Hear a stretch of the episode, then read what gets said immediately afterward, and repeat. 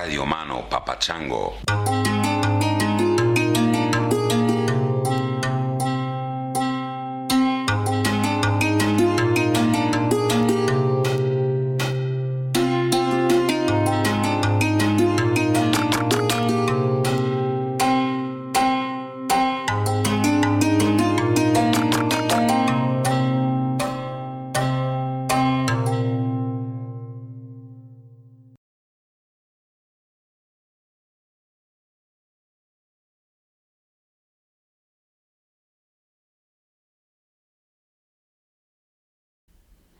Well, hello, everybody. Welcome to another edition of Tangentially Speaking with your host, Dr. Christopher Ryan. Coming to you from Spain again. I know I'm all over the place. I think the last time I uploaded one of these, I was in a hotel room in San Francisco. That was uh, a few days ago. well, now I'm back in Spain, jet lagged out the wazoo. I don't get it going west, but coming east uh, blows my mind. It's about a week before I feel like my um, my brain and my body are synchronized once again. So, pardon me if I uh, sound a little more confused than usual. This week's episode is with Dr. Llamas.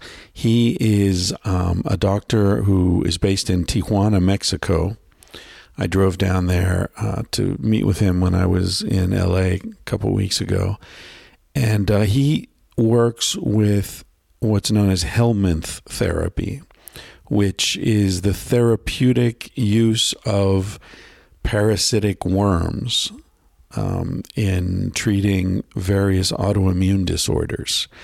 Uh, you'll hear us talk about the theory. Uh, it sort of all relates to the the hygiene hypothesis, which I imagine most of you are familiar with. If you're not familiar with it, it's the idea that we evolved in a world in which there were lots of things, lots of critters, lots of uh, dirty little bichos, as they say in Spanish, various types of parasites and germs and things that are, are coming after us. And so we evolved this immune response that is looking for those things. And in order to, you know, in the uh, the pursuit of cleanliness and healthiness and all that, we've eliminated a lot of these things from our environment. And that's had the paradoxical effect of leaving our immune systems with um, confused and misdirected and with nothing to do. So often the immune system turns back against the host. And so the theory is that this is the source of a lot of immune autoimmune disorders that if we distract the immune system by reintroducing some of the pathogens that it evolved to be defending us against, um, the immune system will stop attacking the host and be occupied with these external threats.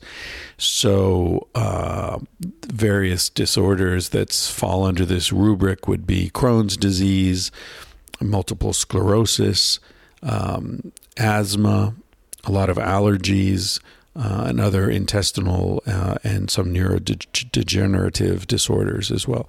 So it's a very interesting field. It's one of those things that is in its infancy, and it's very difficult to get a lot of um, money to do advanced research simply because there's not a lot of money to be made in it.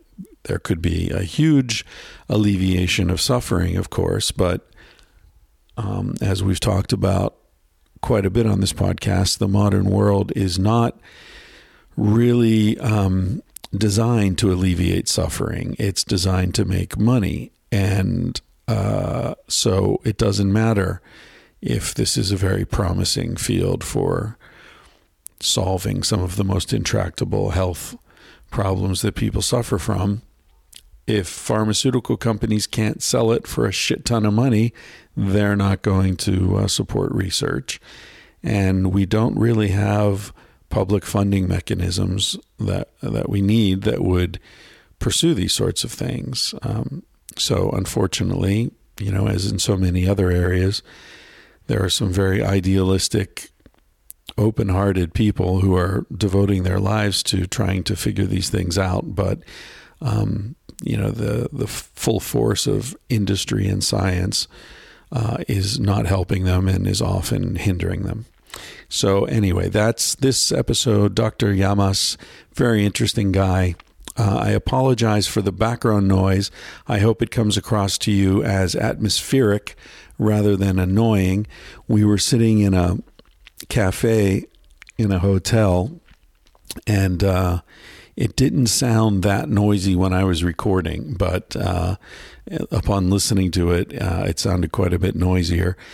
And uh, so I sent it off to Danny Osment, who was very kind and uh, went through and removed a lot of the sort of high frequency stuff. So hopefully it will not uh, be bad to your ear hole and you'll be able to follow the conversation and enjoy it because uh, Dr. Llamas is a very interesting guy and I was uh, very happy to be able to chat with him for a while.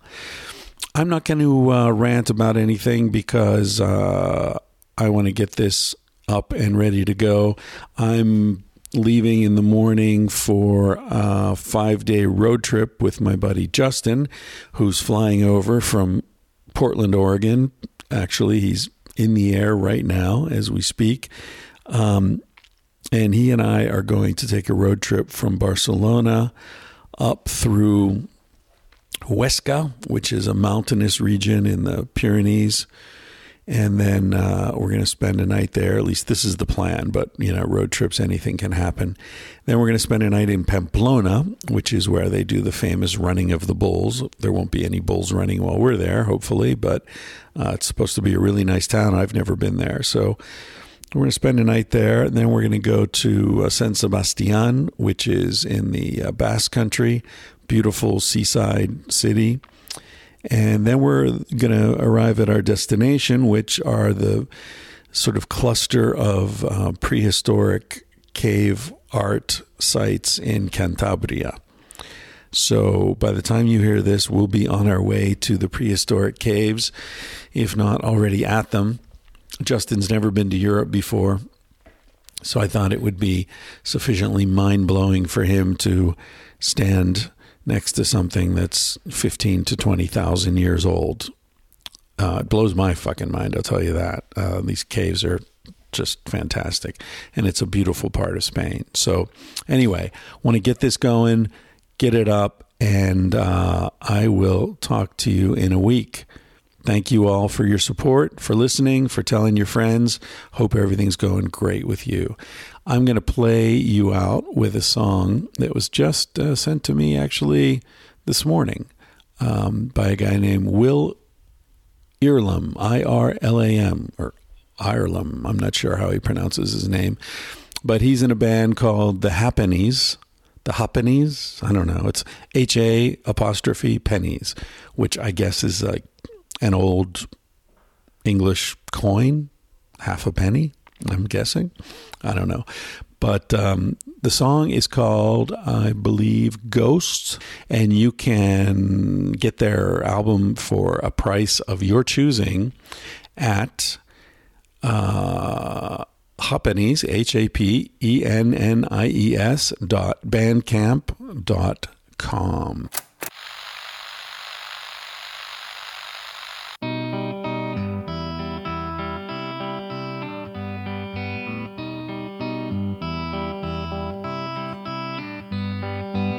You only die once, so you best pick the most your days. You don't wanna go home, but at least you've a place to stay. You don't know if you're gonna fill your boots to live to see the day. If you're gonna fill your boots to live to see the day.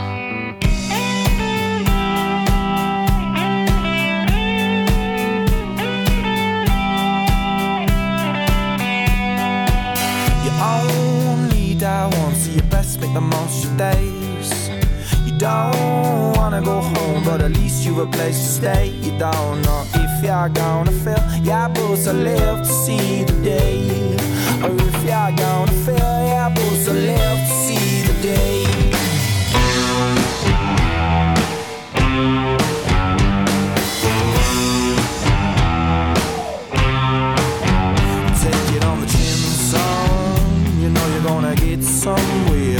A shell inside a shotgun. I beat bread I cool fresh here. Take it on the chin, son. You know you're gonna get somewhere. A shell inside a shotgun. I beat bread I do fresh here. I broke it down the cabron. I don't wanna see those tears. Another ticket time bomb. But don't know when the tick tock kills. Cause you don't stop until you get somewhere.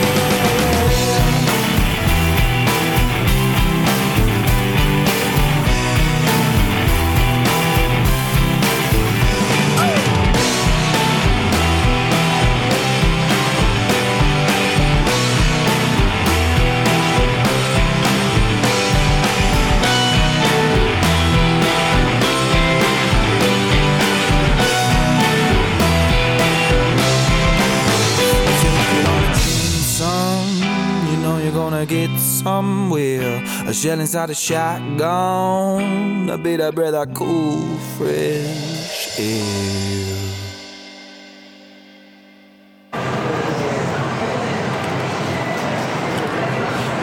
All right, I'm here in San Diego, sunny, noisy San Diego with Dr. Llamas from Tijuana. Are you Correct. originally from Tijuana? No, no, no. I'm originally from Guadalajara, which is central Mexico. Yeah. Close to Puerto Vallarta, in case you're wondering. Yeah, I've been to, Guadala- to have? Guadalajara. Yeah, a long time ago. I traveled through there. I did a long trip through Mexico, about uh, six months from Ciudad Juarez all the way down to um, Guatemala. Oh, fantastic. Yeah, and that took me through Guadalajara. And I actually, maybe you know this town. There is a town in the mountains just maybe half an hour outside with farms, many farms, and a beautiful view of a volcano. I don't remember the town. There was a river going through, and I, I was working on a farm there for a while. This is close to Guadalajara? Yeah, yeah, near Guadalajara. There were many pine trees, I remember. But There's, well, there's, actually I can think of several places. That's what is not really clear in my mind. One of them is called Tapalpa. Another one is called Mazamitla. I think it was Tapalpa. Yes. Yeah, yeah, it was interesting. Yes, it's a, it's a kind of a foresty with a lot of trees and Yeah. yes, it's very nice. It's very nice. So you're you're a medical doctor and you work with uh, helminth therapy. Right. Yeah. And explain what what is helminth therapy? Okay. Um, helminths is uh, is a one of type of parasite. It's a worm, basically. That uh, it, it's it's just one family of certain type of worms that work as parasite within us. But I have to make some differentiations on certain things. For example, we have the idea that a parasite is a bad thing. Yeah. We think of a par- in fact, parasite. The word parasite is probably the worst insult you can give to an, an, an, any human being. That's a good point. Yeah. It means somebody that is always taking and nothing, not returning anything. Gives nothing, It gives exactly. nothing in Yeah. return. Yeah. That's right. And we have to rethink that because that is not true. Uh, the, some parasites are mean, of course, like everything in life. But most of them are, you know, they live in a symbiotic form with ourselves. Right. In most cases, not only with ourselves, but fishes, birds, frogs, you name it. A lot of a lot of the living creatures have parasites. A lot of them, including us, until uh, about hundred years ago, more or less, in which we discovered that uh, we had some parasites within ourselves, and uh, the medical body decided to get rid of them. And uh, in the beginning, it was just a perception of the things, so there's not, we, we cannot blame them or anything. It was just a perception. You know, we knew that uh, a lot of people suffering from uh, parasitosis Yeah. And we assume that uh, in a very uh, black and white world that uh, all parasites were bad. So we set up to kill them all. And this is about the time of the emergence of germ theory, late 19th century. Right. Right. So th this sort of self and other mentality was very clear. Right. I, I remember reading about hospitalism you know about this, where they they believe that the newborn babies should be kept in a sterile environment, Right. And no one should touch them because that would contaminate them with all these uh, germs, and so then the babies were dying. So many babies were dying in the United That's right. States, and and and the nurses understood that the problem was that no one was touching the babies, but the doctors, with their theory, were very clear that no, no, they have to stay sterile. They have to sterile was considered good. That's right. What a mistake. Well, um, yeah, that, that's right. I mean, it, it all springs from that concept with the bacteria. And we were considering bacteria to be bad, you know, Yeah. those are the bad guys. And, uh, and so we have to clean and kill and, and sterilize as much as possible. But that is an impossibility because you cannot sterilize a human body Yeah. or any human, I mean, any living organism because you kill it. You just kill it. Well, and it's all based upon the illusion that the self is a single unit. Right. right? We contain many organisms in our skin, in our blood, in our eyes that don't have our DNA. Right? We are a community. Each one of us is a living system, Yes. not an individual. You know, I, um, I coined the phrase about 25 years ago that uh, the body is not a machine. The body is a garden. Yeah. And uh, nowadays, I switched that from the garden, which is a very beautiful word, to ecosystem because people understand better the word and the meaning of an ecosystem. Yeah. We are uh, a, a collection of all kinds of living things. Yeah. Uh, and in fact, only 10% of us is truly us. Right. The It's rest- our DNA. Yes, Right? Yeah. us. The rest is bacteria, fungus, and Yeah, whatnot. yeah. All kind of different things. Just 10% of uh, Chris is Chris. If that. Yeah. My body's a jungle. It- it's not. It a, is a jungle. It's not a garden. no, well, you know, uh, that is also true. I had a conversation with one Japanese patient once, Mm-hmm. and he was a proponent of the, you know, the Zen gardens and these kind Right. of things. You know, Right. everything under control, everything so beautiful, and the Yeah. on-site, and the mind of the human on top of everything. They're controlling the whole thing. And my argument was that the jungle is beautiful by itself. Yeah. It's, it looks chaotic and it's, you know, at first sight it looks chaotic. But that only means that we don't understand because in that chaotic system, everything's functioning. Right. And there's beauty in that, you know, chaos, if you like. Right. Yeah, this this separation of self, human self from nature, I think goes right to the roots of Western civilization. And That's right. You know, we can trace pretty much everything that's that's dissatisfactory about our civilization to this insight of trying uh, this mistaken insight of trying to see ourselves as being not part of nature. We're we're like angels. Yeah. Right, uh, according to this fantasy, Right, right. and the beautiful thing about angels is they never die. So I think the whole thing goes down to a fear of mortality. You know, and that's why we're so afraid of parasites and, you know, even calling them parasites. I don't know if you will agree with me, but we're evolving. We are moving towards something. I don't know, don't ask me what, but we're going in a certain direction. Yeah. And if we go back a little bit in time, uh, our uh, our main enemies were the tigers, the lions, and bears. So we managed to control them. They were our predators, and then we managed to control that that, that part. And then um, we went after the snakes, and then uh, I don't know, on and on and on. Then we went after the rats and all those different things. Then we went after the insects, ants, uh, spiders, you name it, cockroaches. Right. And we also control that. And this is something that I tell my patients when they're in my office. I mean, we, the, the, the, we humans are a very territorial animal. If, while we're in my office, if you get to see uh, uh, ants, forget about a cockroach. Ants walking by my, my uh, office, you will think that I'm the dirtiest doctor you've ever seen in your whole life. Exactly. Exactly. Yeah. We're very territorial. Yeah. Very ter- and now we're And going sterility And equals sterility, health. exactly. In this Exactly. conception. Yeah. And now, and now we're going after the bacteria.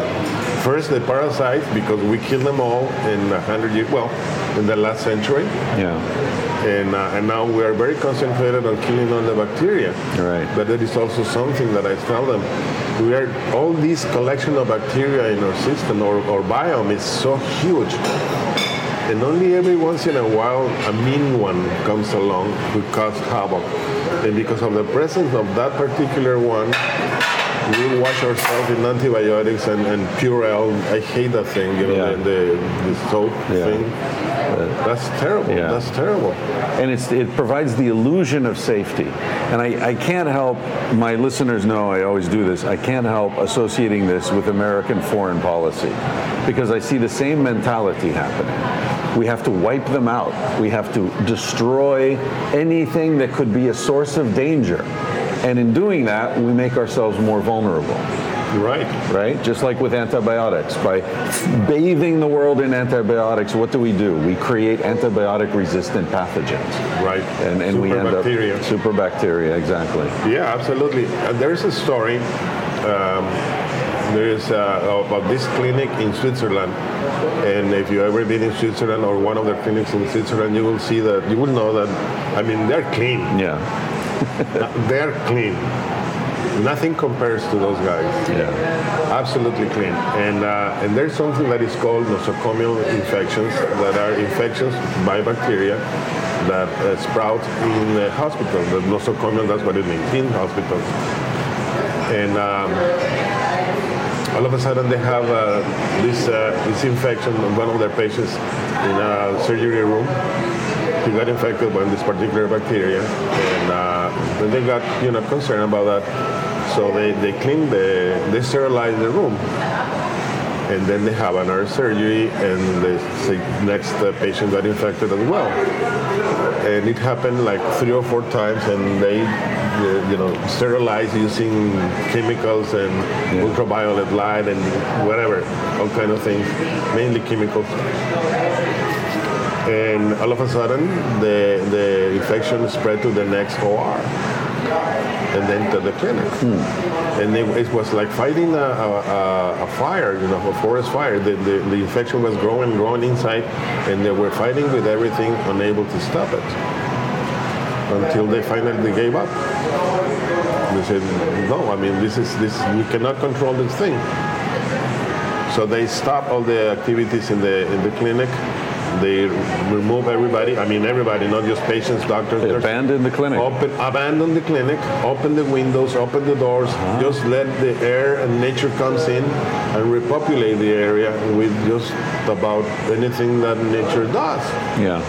They came back after several months and they, they start doing operations and things and everything was fine. Yeah. We break the equilibrium. That's what is going on. Exactly the same thing that you were saying about wipe them all. But as soon as you try that, you create your your next enemy. You create a vacuum, right? And And, and nature abhors vacuum. Abhors a vacuum, exactly. So in, in Iraq, we, we wiped out Saddam Hussein to, to continue the, the association. And what happened? ISIS arises. Right. And now it's a bigger problem than ever. It's exactly the same thing. You get rid of ISIS, someone else, Someone else more will come. virulent, Right. more mortal, more lethal. Yeah. going to sprout. Exactly, because they've evolved in the presence of these attacks. Yes. So it's just like uh, we were uh, mentioning Mark Davis earlier Yes. on an earlier episode. The um, C. difficile um, infestation or, or uh, the problem that people have. I think he said 30,000 people die per year in America from this uh, infection, and it only takes place in people who have their mm, their gut microbiota wiped out by antibiotics. So it's like it's like the clinic you're talking about, but in, in the body, in the human body. yeah, You wipe out the, you create a sterile environment, then this, You allow the, somebody meaner to Yeah. actually sprout. Yes. yeah, yeah. Okay, once again, remember the, the, the conception is that the body is a garden or it's a forest or it's a, it's a Right. jungle in case of It's a yours. natural environment, yes. Yes. Okay, so well, the, the perfect example is a forest. And everything is covered with, with trees and all kind of stuff, you know. Well, this gut, let's say the, the gut is covered with millions of miles of, of forest. And then you take an antibiotic. And the antibiotic is not going to respect anything. I mean, it's going to kill whatever it's going to kill. It's like spraying infestis- insecticide. It kills everything. Everything. It doesn't, herbicide. Yeah. it's- yeah, it's not specific. Right. And uh, so it's going to kill a lot of those trees. There is going to kill thousands and thousands of acres of, of, uh, of this, uh, this forest. And then all of a sudden, all these bald spaces are open space for new colonization, which is uh, in most of the cases, for example, candida, which is a fungus. Right. And it's very common nowadays here in America, the, the chronic candida infestation. Right. And candida is a fungus, and of course it doesn't respond. It, the, the antibiotics don't kill it. You need an antimycotic to kill it. But it's very stubborn. Yeah. It takes years and years of taking the antibiotic to, to kill it. And meanwhile, you're doing damage to other systems. Right. Because I, I assume there are there are uh, helpful symbiotic uh, fungi as well in the body. That's right. Yeah. That's right. Yeah. Uh, Gary, he, uh, he gave us an example about what happened in Yellowstone Park. when the guards decided that the, the presence of the wolves was dangerous for the tourism. Oh yeah. You know about this? Sure, and they reintroduced them, and They uh, had to. and well, the- the, the problem was that they Everything got the, better. The, the wolves and the beavers began to reproduce a lot. right, right. And so, the, and of course, they formed their families, and each one of them formed this, this dam and everything. So they were modifying the whole, the whole situation in the Yellowstone Park in such a big and bad way that they have to reintroduce the wolf Right. to kill the, the beavers. Right. And then once there were fewer beavers, then the elk were doing better because now there was more grassland or something. The whole thing Yeah, just the, the trees because they're not cutting as many trees Right. they were. You know, the whole thing is connected. The whole thing is connected. Yeah. Okay, the same thing is happening with us. right. Exactly the same thing. So this uh, this whole thing we're talking about is sort of encapsulated in the hygiene hypothesis, right? Which is the idea that we've eliminated pathogens or germs as you know as much as we could, and by doing that, we have actually increased autoimmune disorders. Are, are things like asthma and Yes. allergies are they considered autoimmune as well? yeah, okay. yeah. So all these different things, including um, multiple sclerosis, and uh, is there even theory that some cancers could be related to this, or some are cancers related to autoimmune? Because the immune system should be killing mutant cells. That's what it does. One of the things it does. Yeah, that's right. Well, there's a lot of open questions here. You know, cancer is a different type of monster. Right. But there is some there's some links that we that we can see so far from this theory, this uh, hypothesis that we're working with. Um, this is what happens. Um, shoot, I mean, there's so much ground to cover.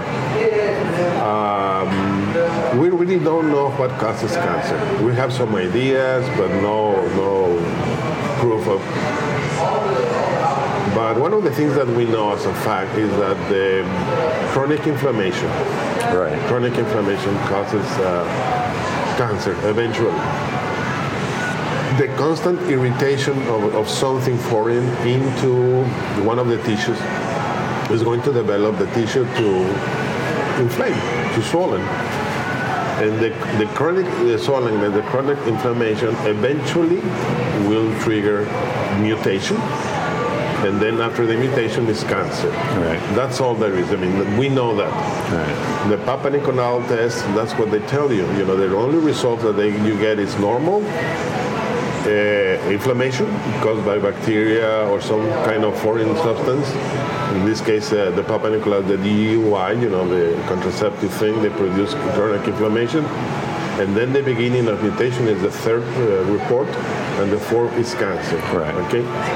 So yes, we know that chronic inflammation is related to cancer as well. Maybe not the only thing, but then again, it's there. Okay, so you have a, um, this is this is a theory. This is an idea. You have somebody who is dealing with um, ulcerative colitis or uh, Crohn's, which is sorry about, or it's Crohn or um, what is our one uh, irritable bowel syndrome, Yeah. okay, which is problems in the gut. For whatever reason. But all of these are autoimmune diseases. But then again, there's always something else. And they develop a, a chronic inflammation. They develop a chronic inflammation. So if this continues going on and on and on, eventually there is a strong possibility, and any doctor will tell you that they might develop cancer in the colon. So, uh, in our experience, the helminths they counteract that. That uh, uh, they regulate the immune system and also decrease the, the inflammation. So, in our minds, you know, and the things that we think, there might be a, you know something to assist and help people that are not quite there. You know, that they haven't developed cancer as a way of preventing it but we don't know if we are going to be able to use this kind of treatments for cancer Right. when it's already established. Because when it's already established, the mutation is so gross. I mean, so incredibly. So let, us take a moment just to clarify Yes. that, uh, first of all, this podcast is informational only. Uh, I, I don't know anyone who's ever done any treatment at your clinic, and so this could not be construed as any sort of an advertisement, and you haven't paid for this. This is just something I'm very interested in, and you, Right. you're willing to speak about your expertise. Thank you. Um, what is the name of the clinic where you work? Uh, worm therapy. Worm therapy. worm therapy, And it's based in Tijuana. It is based in Tijuana, yes. And and uh, you don't do any treatment in the United States. It's uh, only in Mexico. It is only in patients need to come to your office and, and become your patients. And uh, but you do accept Americans as patients if they come to Tijuana. Absolutely, yes. Right. Okay. So I just want to make that clear. So you're not in any danger of any misunderstanding. And No, thank you very much. Yeah. No, no, yes, they have. I mean, Also, this, this is an experimental therapy. That's what I was going to say. This is- this an is something being yes. So it has to be explored. and, and dealt in a very particular way. You know, it's it's not. Uh, Get me a couple of aspirins. No, it, it's a different thing. It's uh, it's not. A, I have to clarify as well that this is not a magic bullet. right. I'm sorry, it's not good for cold. See, Mm. I have a cold and it's not working. So what are we talking about? We're talking about hookworms primarily. yes, hookworms is. Do you, do you use other types of worms, tapeworms or anything? Yes. Uh, there's different type of, of uh, worms that they have some of the same function as the hookworms. Um, there's something called TSO, which is the Trichuris suis ova. There's a group in Germany that are doing that. They're, they're using it. But, uh, and they have a point, you know, because this is a parasite of the pig.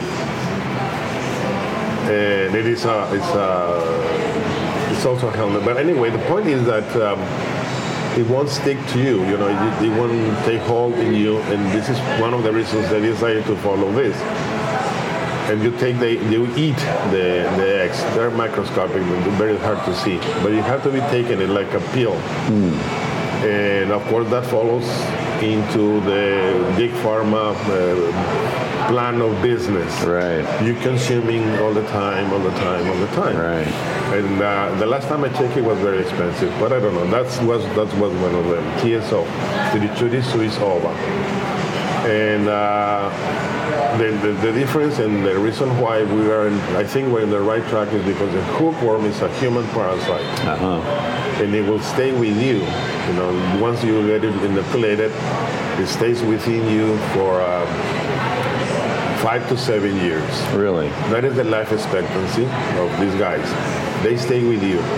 And there's a lot, at the beginning, there there was a lot of concerns. A lot of people were very concerned about these guys, but the whole idea, the whole concept of uh, using them lays in the fact that they want to remain invisible. They don't want to cause any noise. Right. Know, no, they don't. They don't want you to know that they are there. And they certainly don't want to kill the host. There's, of course not. Right. Of course not. And uh, you know, most of the parasites, they, that's what they want. They want to be as, as, as stealth or, or silent, quiet as possible. But there's some that can actually cause some damage or can, uh, you know, eventually do something that we don't want them Uh, so we choose the hookworm because we thought that that was the most noble of them all. You know, the, the least dangerous, Right. the least uh, risky to work with in so many other instances. Um, and uh, the only the only risk that you can uh, you know you can mention about this is the number basically, the number and the the, the strength of the patient. Because if you are like in your case a well-nourished adult man, that's not a problem. The problem is for kids like for example in Africa or in some places in Mexico or Central America or maybe Southeast uh, Asia, some places like that, I don't know, in which they're bad nourished. And uh, because these guys, they suck blood, Right. blood suckers. So if you have a certain amount, let's say uh, 10, they will eat only so much blood. But if you have a hundred, they're gonna eat a lot of blood. Do they reproduce within the No. patient? No, no, no, no, So the ones no. you get are the ones you have. Yes. Ah, that's yeah. That's another thing. That's that's why we can control this thing because uh, we know how just the exact number Right. that we're gonna give, and that's that will remain pretty much stable. I mean, there's a possibility that one of them will die in I don't know two three years, something like that, but. We can tell, hmm. but no, they don't reproduce. They, they, that's another sa- uh, safety measurement. You cannot infect anyone in what is called horizontal infestation. It's mm-hmm. impossible. It's impossible. So do they they lay eggs that come out Yes. in your excrement? That's correct. So someone else would have to be ingesting your excrement. Not ingesting them, but God forbid. no, no, no, not, not that. No. Uh, they, okay, horizontally means that I cannot infect you. Ah. Or anybody else carrying this this organism cannot infect you Right. horizontally. Not even in the most bizarre sexual act. it's impossible. I'd like to read the research into that. Yeah. You'll find it amusing. Sorry about my cough. Anyway, Yeah. but it has to be done vertically, you Yeah. know, and then you have to, you know, the, the, the carrier has to poop in the soil, Right. and then the soil has to be at a certain temperature and with a certain amount of uh, uh, humidity, and it should last for several time over there, several days there. And then you need somebody else barefoot walking in there. Oh, it comes through the skin of the it foot. comes through the skin. Ah, okay, right. Uh, are you? Are, do you have hookworms in Yes. your body right now? Yes. You do as a as a preventive matter, or are you treating something specific? No, uh, no, I'm not. Uh, I don't have any autoimmune problems. So, But- so they, you feel that they have a prophylactic uh, value as well. That's not the reason why I did it on myself.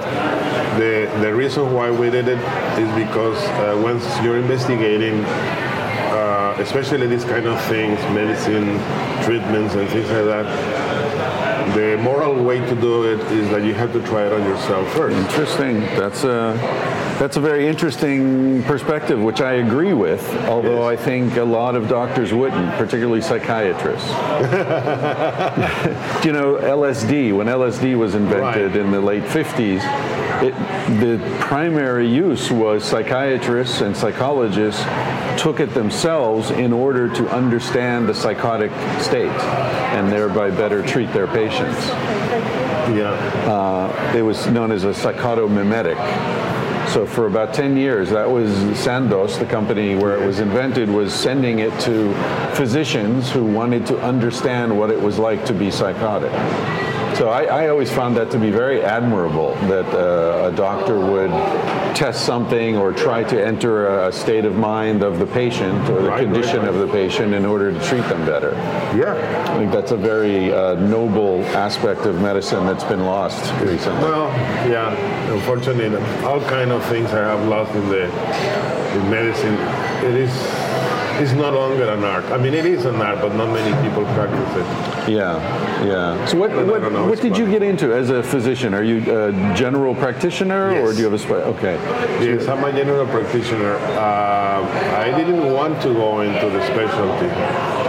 because my concept was different. In fact, when I, uh, I was in medicine school, I was already thinking about holistic medicine. Really? Yeah, I'm talking about over 30, more than 30 years ago. But, um, and I thought I was going to be the first one in the world, you know, like, oh, I'm going to win the Nobel Prize, you know. Hey, you still might. This is such a you still might. I don't think so. No, I don't think so. This is such a revolutionary concept, you know. Yeah. And I was already thinking about holistic medicine. Now, when what do you mean when you say holistic medicine? Okay, that's another thing. Holistic medicine is not a treatment; it's a philosophy. Right. Because I've seen uh, some dentists that call themselves holistic, or podiatricians that call themselves holistic. They don't know what they're talking about. It's a philosophy. And basically, the philosophy is divided into one of them is that uh, we get to see the patient as a whole, Yeah. but it's also divided only in our minds in body, mind, and spirit. So we have to treat the body, the mind, and the spirit. Right. I don't get too much into the spirit because I don't want to go there, but otherwise, I, I do a lot of uh, not psychotherapy, but um. I talk about the problems in the mind and how are they related to the body. Okay, that's one of the aspects of, of holistic. And the aspect is pretty much trying to capitalize all the, the medical knowledge in the world. So we can, if we have to, we can use acupuncture or homeopathy or herbs or naturopathic medicine or drugs or surgery or whatever. I mean, Right. whatever it takes Right. To save the day, we'll do it. Right. So you're looking at the whole patient, the family, the relationships, the stress right. levels, the sleep, the diet, all these different things. Let me tell you something, Yeah. which I think you're gonna find uh, amusing to say the least. I had a patient some years ago with this the helmet, and his uh, his stress levels level was very very high, and he was a policeman. So my first advice was. Quit being a policeman, you know, Yeah. become a, a painter or, you know, do pottery, Change your life. Change your life. Yeah. Change your life. That's not working for you. Yeah. I mean, being a policeman is, is definitely not for you. Yeah. You know, that kind of things. Yeah. That kind of things. And there, there's another aspect of holism. And that means that we, as, a, as, a, as an individual, we're a holon, what is called a holon. We are also made by the holons. You know, each cell is a holon. Right. And the holons they get together and form a tissue, and then the tissue form an organ, and then the organ form a system, and then the system forms the body, and it becomes a holon in yourself. But you're also part of another bigger holon, which is your family. And then your family is part of, uh, of the neighborhood, and the neighborhood is part of the city, and on and on and on. And that's the way the universe is made, Yeah. but we don't we don't realize Yeah. we're disconnected. We're going back again to the, com- the beginning of our conversation, how we have divorced from nature. Yeah. Yeah. It's it's it's amazing how interrelated everything is. you But know? we don't want to see it. Yeah, yeah. We, we, we reduce things to the simplest terms because our simple minds can only understand those. But Yes. that's not an accurate representation of what's actually happening. Well, uh, I think that, uh, you know, we did it because we needed to. Let's say 50 years, 100 years ago. It was, it was a necessity for the scientists, for the intellectuals, to understand the universe around. And we came a long way. I mean, we made a lot of mistakes. Yeah. You know that. But now we have reached a point in which we can stop and look back and say, oh, look, I think we've gone too far. Yeah, Let's let's back up a little bit. Let's uh, let's get in contact with nature again. Let's let's bring some of that stuff, that good stuff that nature, Mother Nature has to offer, yeah. and apply it. You know, let's let's let's let's bring it into lifestyle. Do you feel like there's you're you're about my age probably, Really? Well- you look younger. more or less. You know, Uh, at our age, ten years doesn't matter one way or the other, right? But my point is that you are old enough to remember the '60s and the '70s Right, right. and that sort of era. That's probably Yes, you know yes, formative right, years for you as it was for me. Do you feel like we're coming into another? Like the pendulum is, is swinging back now? Because when we're talking about getting in touch with nature and being suspicious of sort of conventional views of, of medicine, of government, of you know all these different things, that seems to me to be a resurgence of the anti-establishment approach. the hippie movement. It's the hippie movement, but with more technology and with the experience of the failures, many of the failures of the hip, first hippie movement. So it's more tempered, I think. It's more intellectual.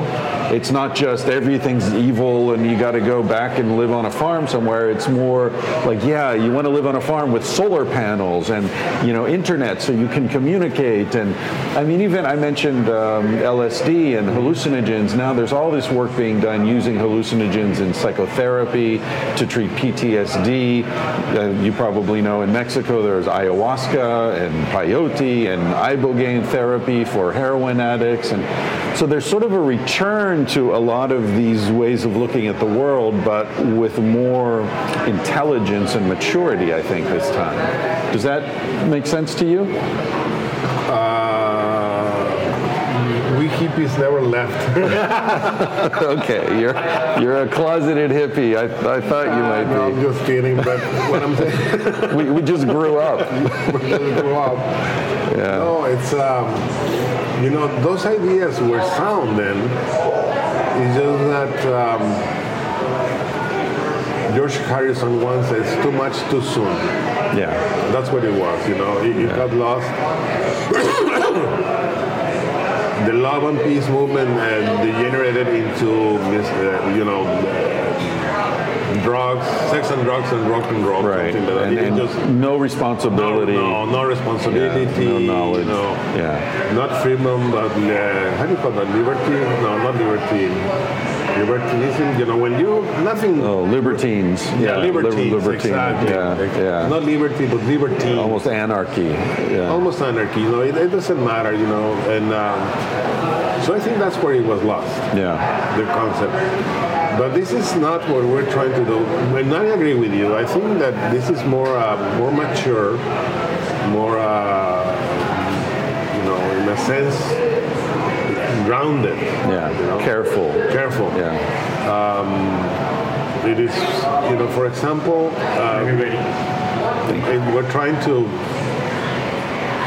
I'm watching these people taking the sun, and, uh, and this is very important. Taking the sun. This is another thing that we've been uh, promoting, and we've been somehow pioneers in the in the field of medicine. Is the vitamin D. Right. Um, I got in contact with these people, the Dr. Holick mainly, which is the guru of the whole vitamin D. Several years ago, I'm talking about 12, 13, 14 years ago, nobody were talking about the vitamin D. And now it's very big here in America. And let me clarify that here in America, people are beginning to realize how important people are in general, doctors and not doctors. But you cannot get, uh, when last time I checked, you cannot get vitamin D in the, the, the same way that you get it here in pills.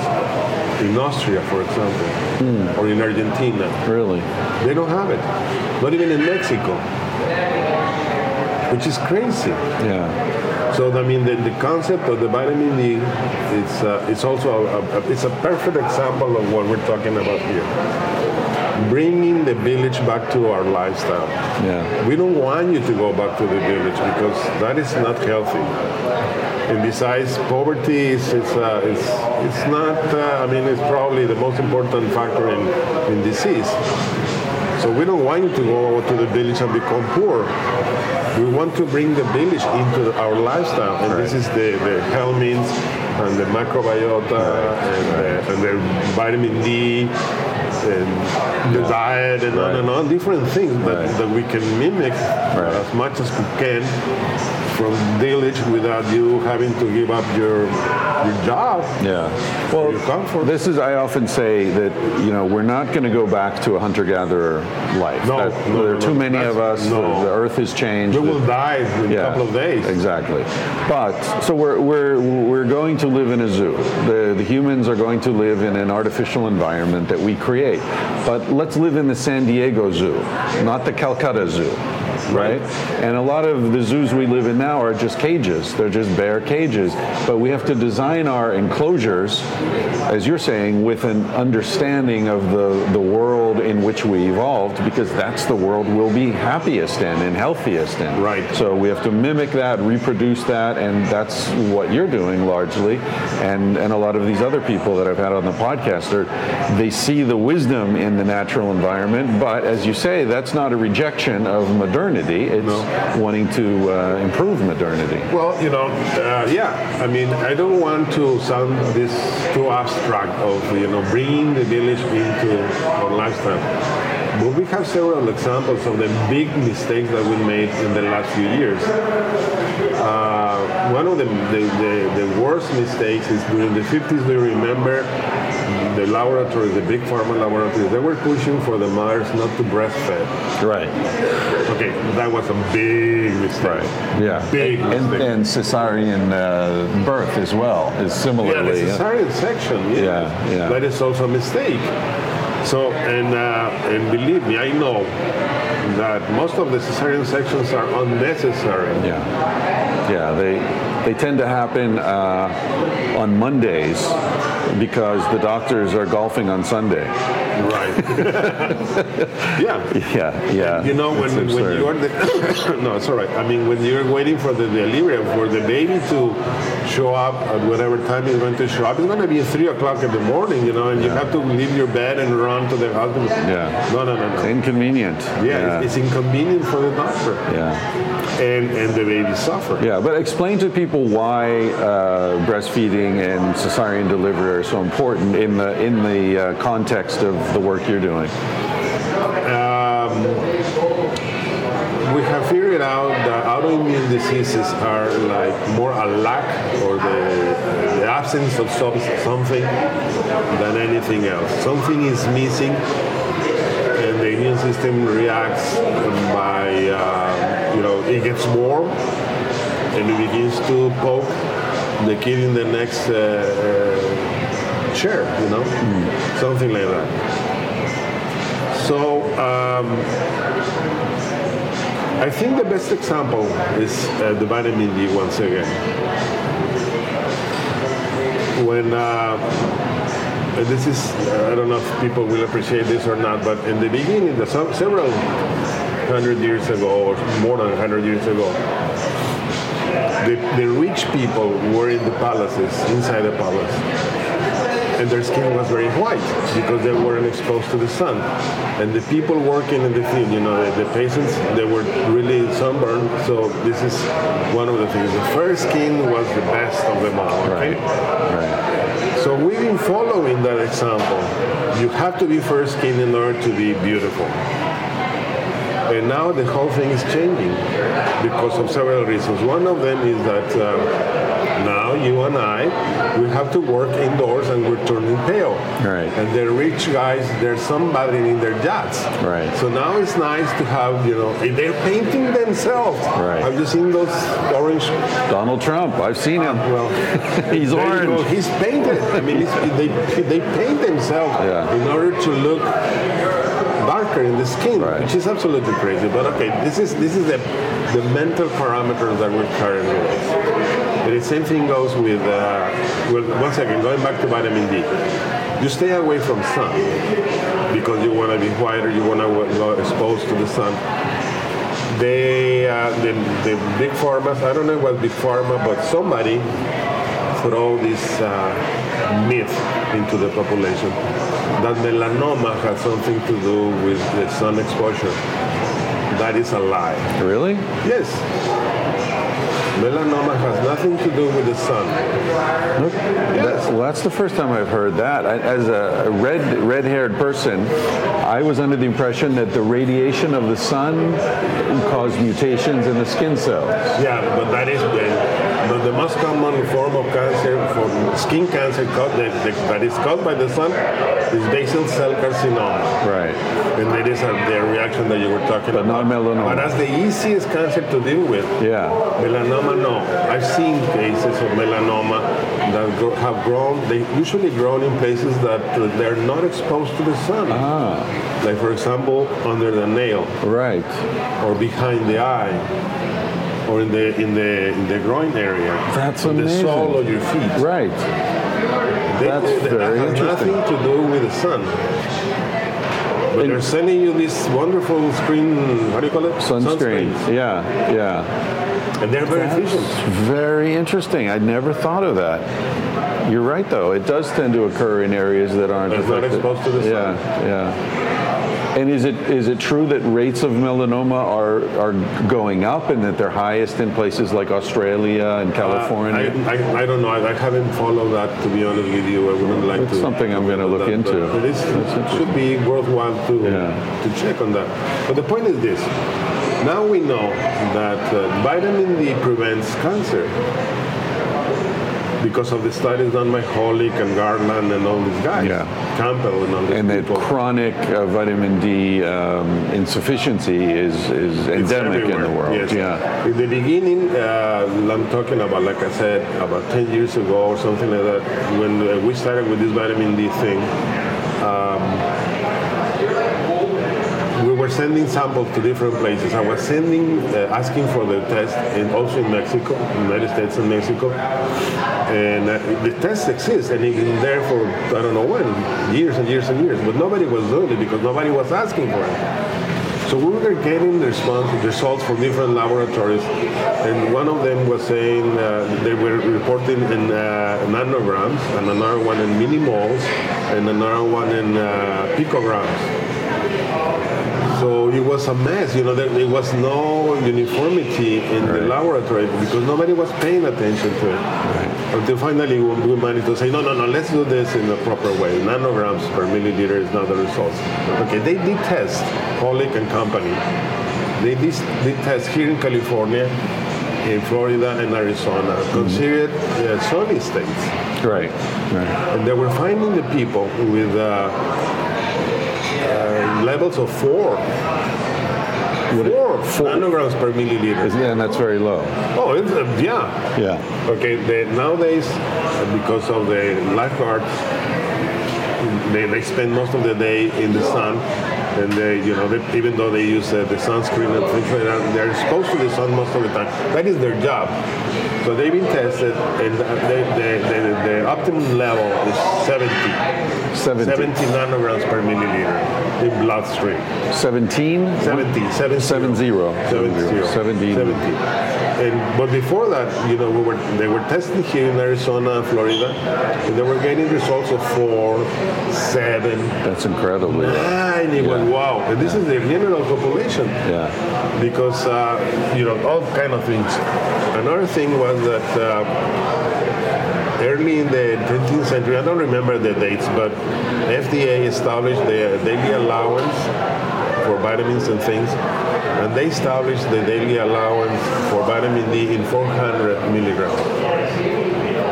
Milligrams, yes, 400 milligrams. No, wait a minute, 400 international units, I'm sorry. 400 international units. Because they test that against rickets, which is a disease of the bones. Right. The baby, the kids, if they don't have enough vitamin D, their bones arch Right. and they become very really uh, well, they break very easily. Very Anyway, brittle. Brittle. Huh? Brittle. Brittle. Thank you. And um, so they established that amount, that amount for for the daily intake, and the whole world followed. Right. The whole world, because I know that there was a study done in Denmark or Sweden, I don't remember which one of them, in which they were testing for with a lot more vitamin D, but since the FDA, the American says that that's a set, they stopped. Whole world followed. And now we know that 400 international units is nothing. Really? It's nothing. Maybe it's enough to, to avoid rickets, but it's not enough to be healthy. Exactly. Yeah, No- yeah. But doesn't avoid any other problems. Right. And um, so right now we are recommending 5,000 international units a day. More than 10 times what the FDA And it's still nothing.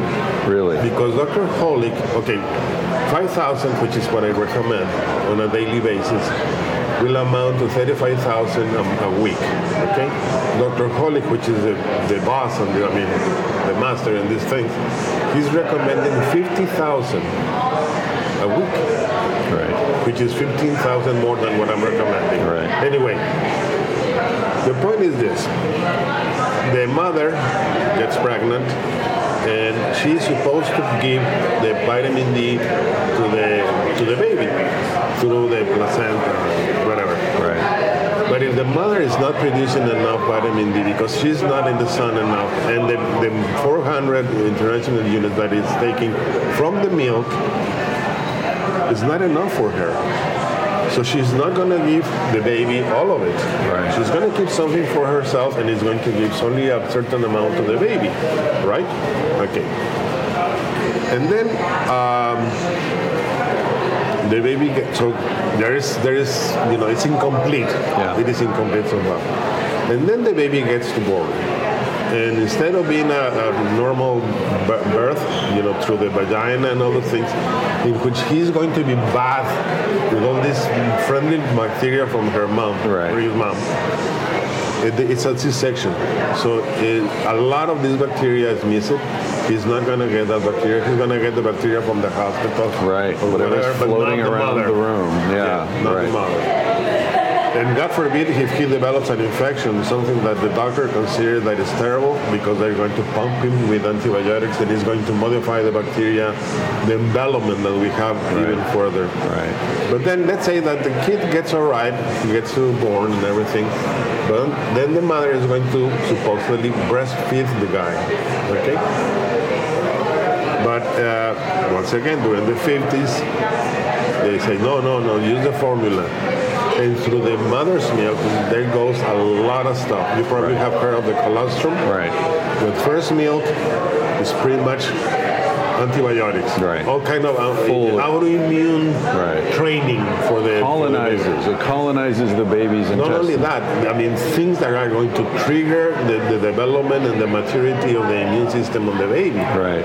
So there's all kind of things going on there, and we jump the gun. Right.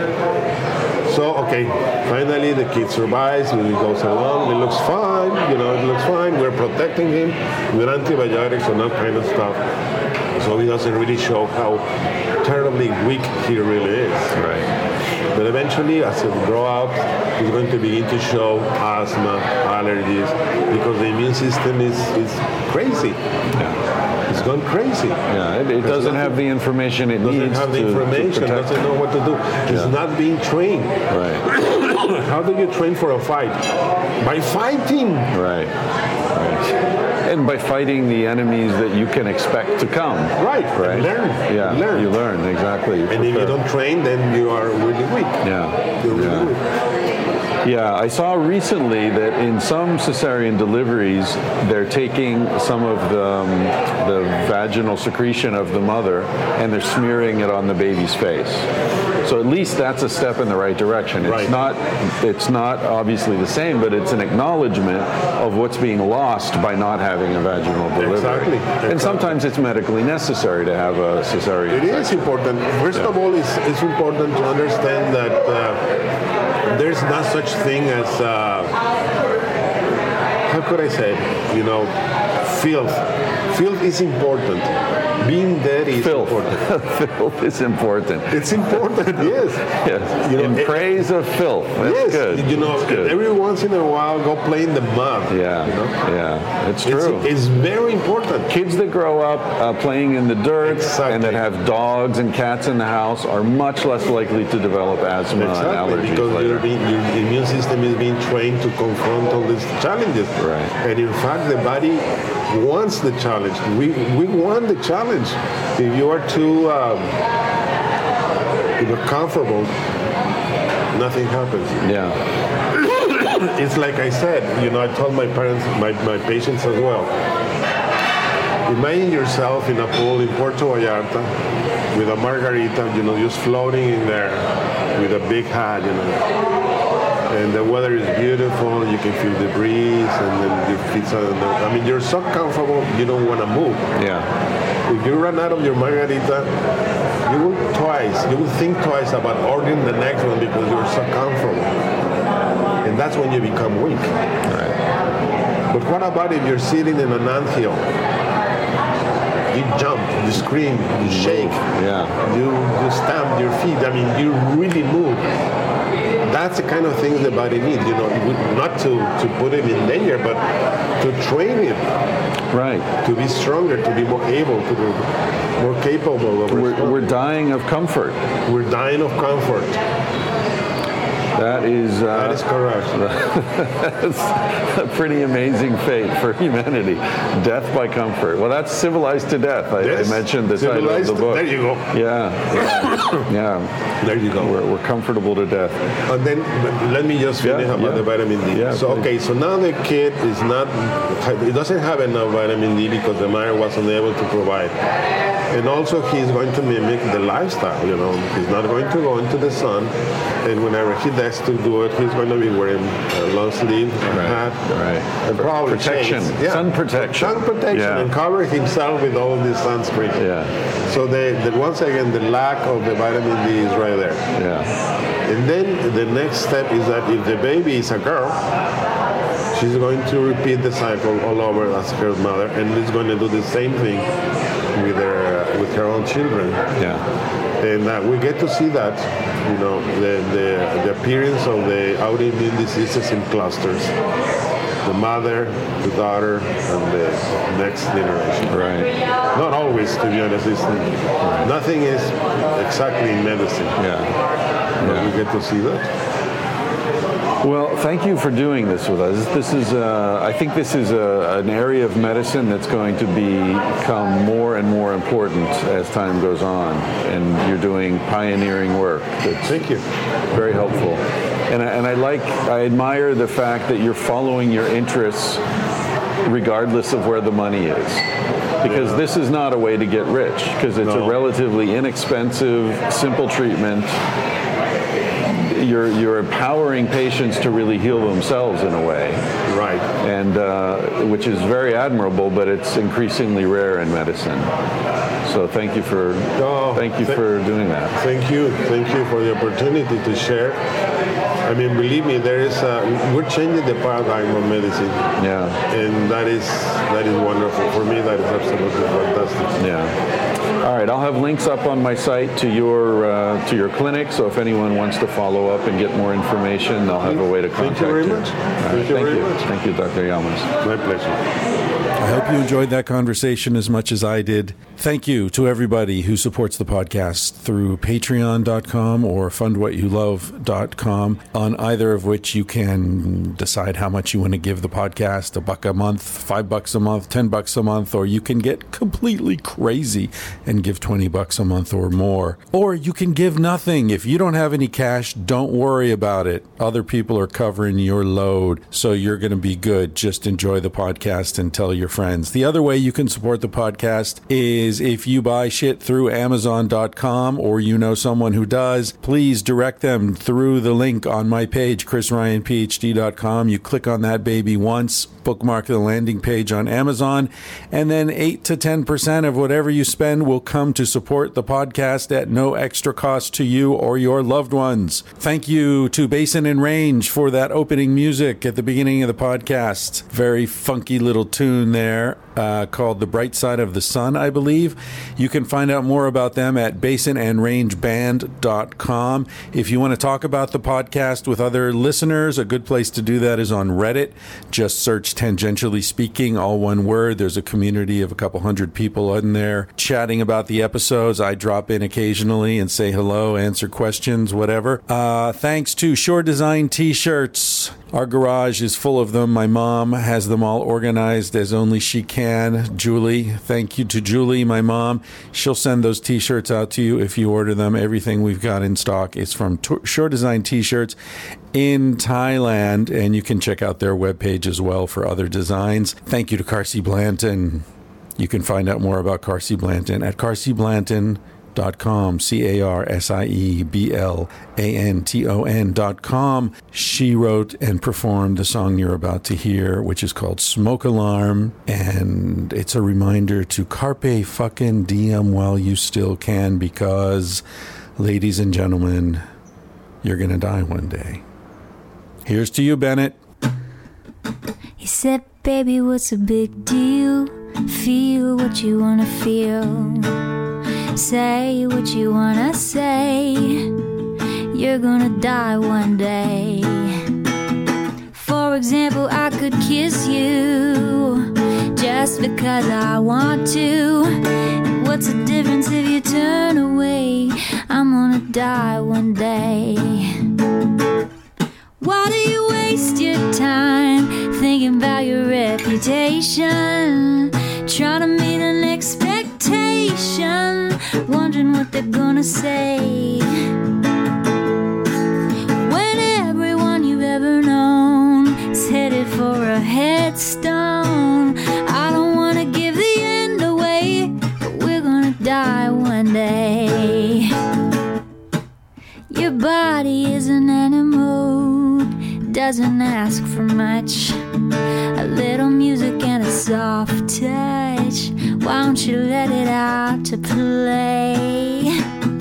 Your heart is in a bird cage, singing in your chest. You wanna shut it up, but give it a rest. You're gonna die one day. Why do we waste our time thinking about a reputation? Running